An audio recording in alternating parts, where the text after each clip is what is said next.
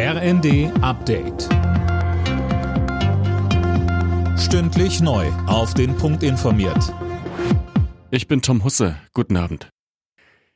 Die Ampel nimmt einen Teil der Sparpläne, die die Bauern getroffen hätten, zurück. Die Kfz-Steuerbefreiung bleibt, die Subvention des Agrardiesels wird peu à peu abgebaut. Landwirtschaftsminister Özdemir ist zufrieden.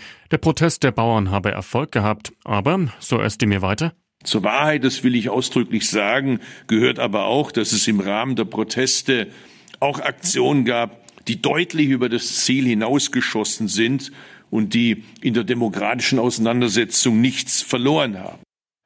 Dem Bauernverband ist der Kompromiss nicht genug. Er will an der Montag startenden Aktionswoche festhalten. Wir lassen niemanden allein. Das hat Kanzler Scholz bei seinem Besuch im Hochwassergebiet in Sachsen-Anhalt nochmal versprochen. Zunächst stehe jetzt aber erstmal die Katastrophenbewältigung an, ergänzte Umweltministerin Steffi Lemke. In Ostdeutschland sind Rentner finanziell besser gestellt als im Westen. Das geht aus einer Studie im Auftrag des Gesamtverbandes der deutschen Versicherungswirtschaft hervor. Mehr von Philipp Nützig. Unter finanziellen Aspekten lebt es sich im Alter am besten in Gera in Thüringen. Die Rentenkaufkraft liegt dort bei 1437 Euro.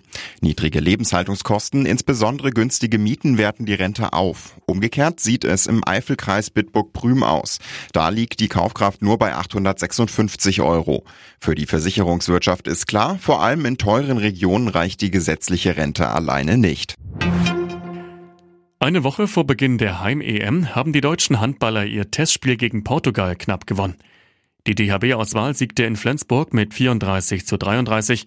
Am Samstag steht dann der letzte Test vor Turnierbeginn an. Da geht's dann nochmal gegen Portugal. Alle Nachrichten auf rnd.de